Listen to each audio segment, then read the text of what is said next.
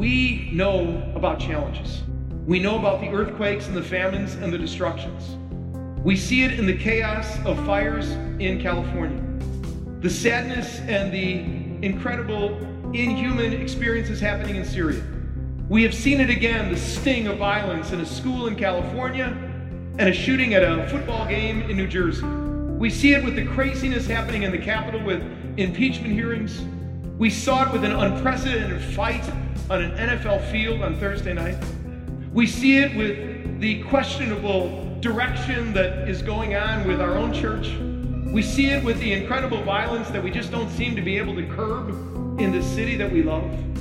Yeah, we can go on with the list, but I hope as well that we can talk about hope. From Chicago, it's the Old St. Pat's Podcast, a show that highlights weekly reflections from Old St. Patrick's Church.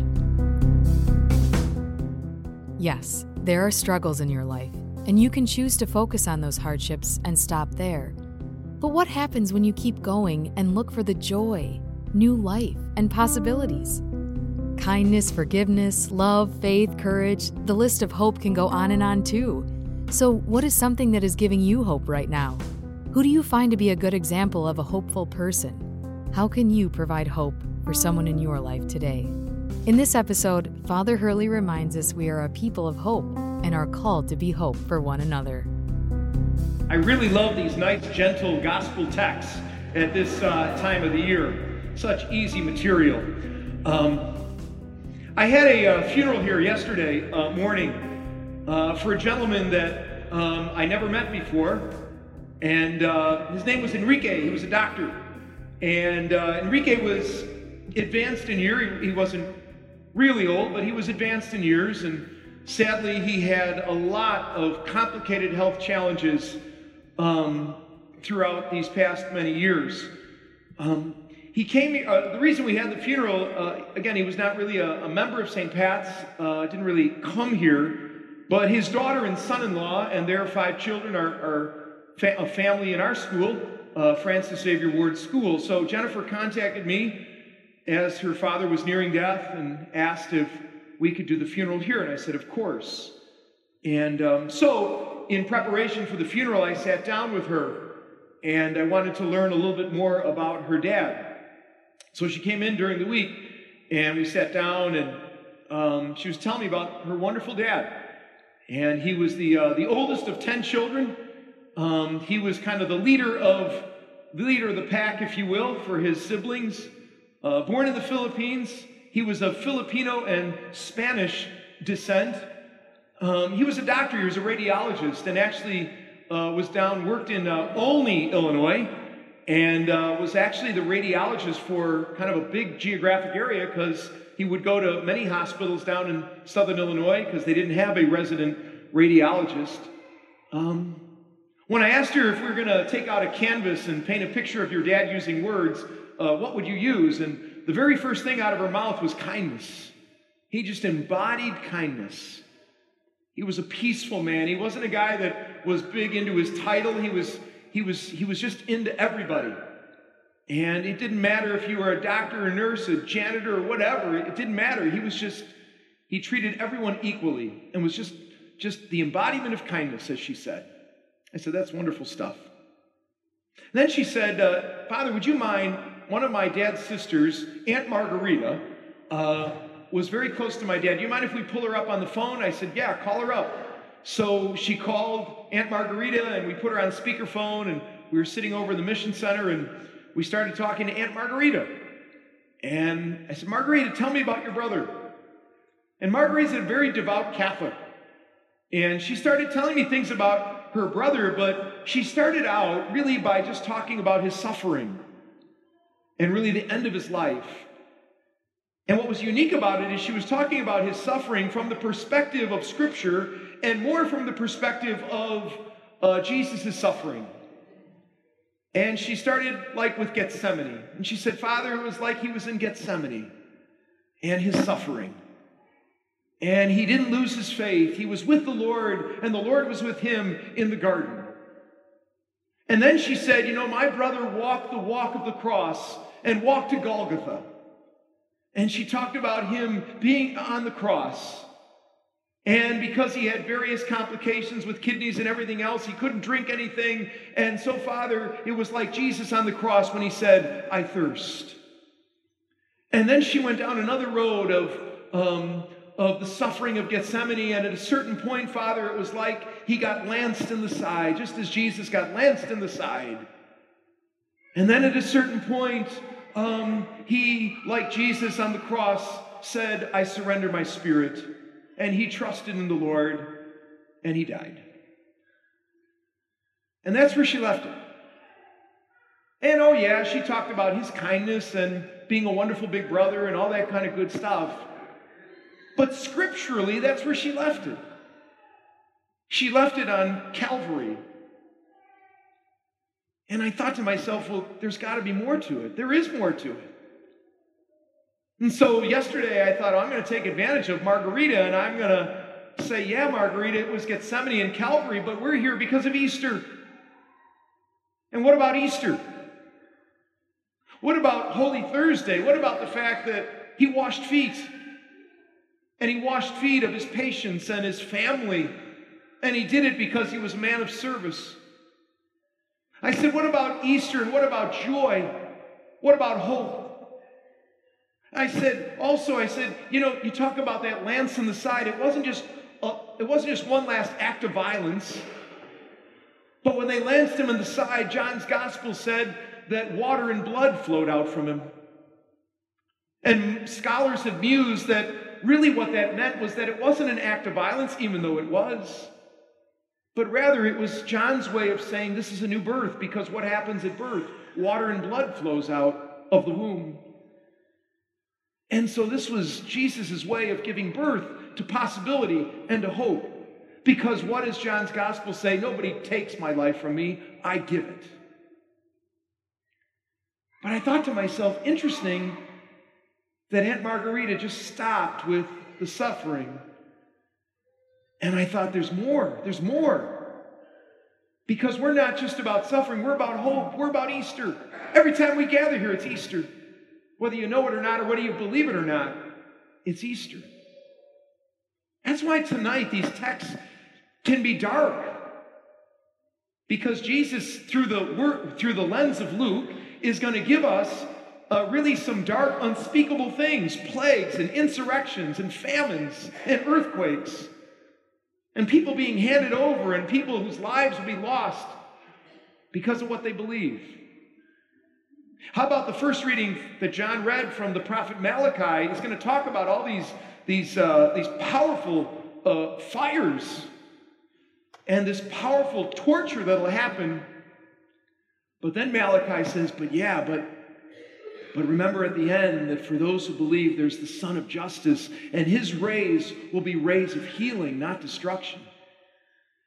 You see, tonight, I think the most powerful word that is in the gospel and also in the prophet Malachi is the word but. But. Jesus says, but. If you believe and you help each other to believe, we'll persevere. And that to me, I think, is at the heart of the gospel text tonight. Luke knows about the destruction of the temple. Remember when Matthew, Mark, Luke, and John is written, it's 70, 80, John is almost 90 years after, uh, after, well, after the birth of Jesus. So if he died at 33, then add on. But they know about what happens to the temple because the temple is destroyed in 70 AD. So they know that this edifice, that is this, this connection to the heavens, is going to come down. It's destructive, it's, it almost seems hopeless. But Jesus' temple came down. But Easter, he rises. We come together as an Easter people. We know of a lot of Good Fridays in our lives. We know of a lot of challenges.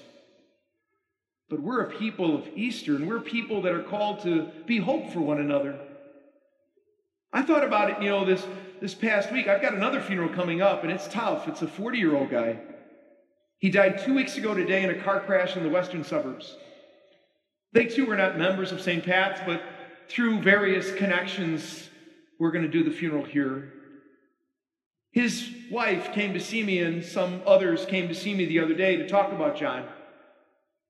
And when they were talking about John, obviously um, they were just filled with so much emotion because of the tragedy of this event, leaving two little kids behind.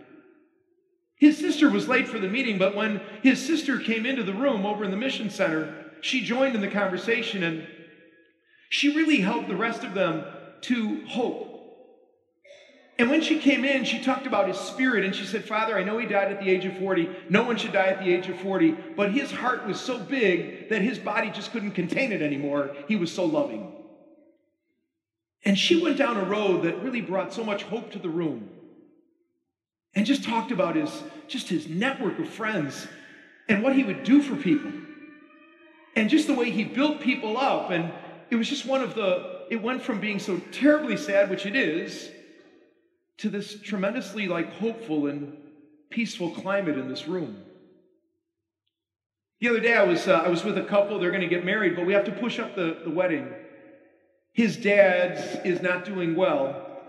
And I sat down with Arthur and Hannah, and when I sat down with them, again, I was just so privileged. And I know Pre-Cana is here tonight, but I was so privileged uh, to just sit and to just, just marvel at their incredible devotion to each other, their embodiment of love, but also just their devotion to this, this dad who's sick, but their faith and why they're doing this and why this is so important.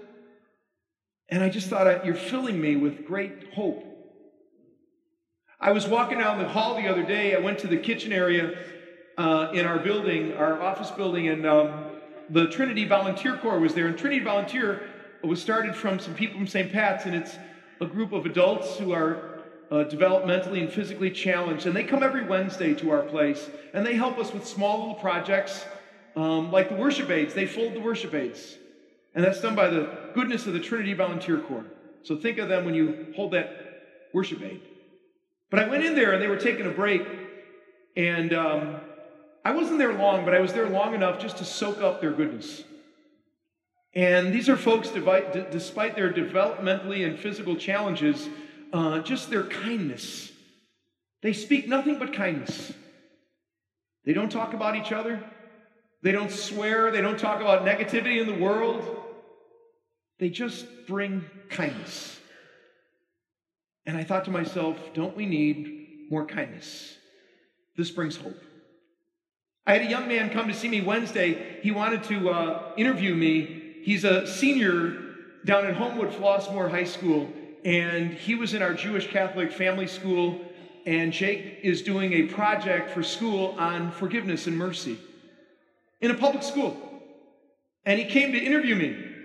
And uh, he's doing this whole thing. And it was just, it was one of the most inspiring and mature conversations I guess I've had with a senior in high school talking about mercy and forgiveness.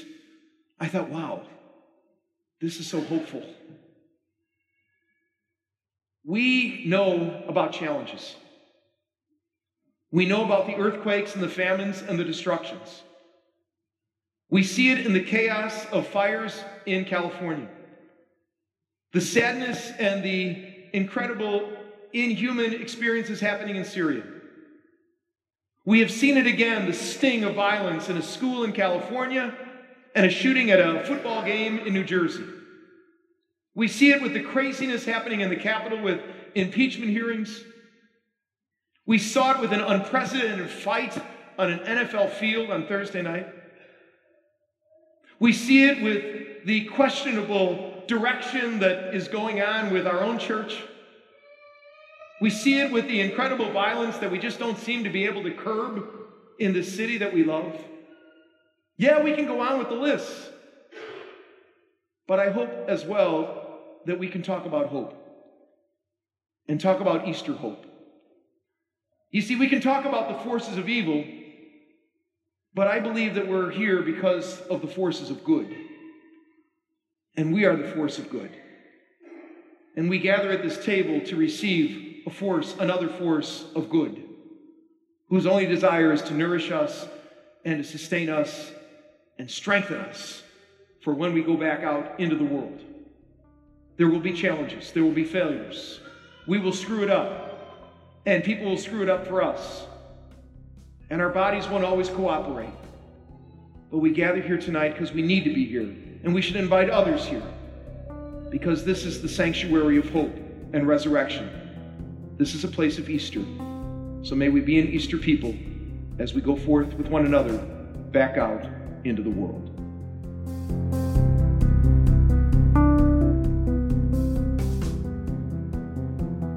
Time now for announcements and events. Here's one idea for an easy way to provide hope for someone this week. Donate a hat, set of gloves, or a coat this Sunday, November 24th as part of the Beth Katsaros Winter Coat Drive. We'll be accepting donations between 9:30 a.m. and 1 p.m. in the FXW school cafeteria. We also need help in sorting and delivering the donations before the winter gets too cold, so let us know if you'd like to volunteer your time by emailing elizabeth m at oldstpats.org. Join the Old St. Pat's outreach group in making Christmas merrier for thousands of men, women, and children who benefit from the outreach program supported by Old St. Patrick's. To help out, please take an ornament from the Giving Tree and include this person on your Christmas shopping list this year. Gift and cash donations are both welcome. And then join in the fun at our gift wrapping party on Sunday, December 15th from 6 to 8. For all the details about this giving tradition, please visit our website. OSP Next, the young adult group at Old St. Pat's, has a lot of great events this holiday season. We're holding Bible study every Sunday now until December 22nd, right before Mass at 345. Our next book club is on November 25th at the Bookseller. And on December 8th, we'll be hosting a Christmas movie night in Hughes Hall after the 5 p.m. Mass. Join us at 6 p.m. on Sunday the 8th for popcorn pizza and holiday cheer. No RSVP needed for any of our events, so invite your friends and come on by. Thank you for listening to the show this week. The homily was originally given at the 5 p.m. Mass on Sunday, November 17, 2019, by Father Tom Hurley. For all the info about the organizations mentioned in today's episode, a full list of our live events, and free parking information, visit our website at oldstpats.org. To stay up to date with new episodes, please follow us on Spotify. Find us on Twitter at Old St. Pat Chicago and on Instagram at Old St. Pat's. I'm Kate Anderson. You've been listening to the Old St. Pat's podcast.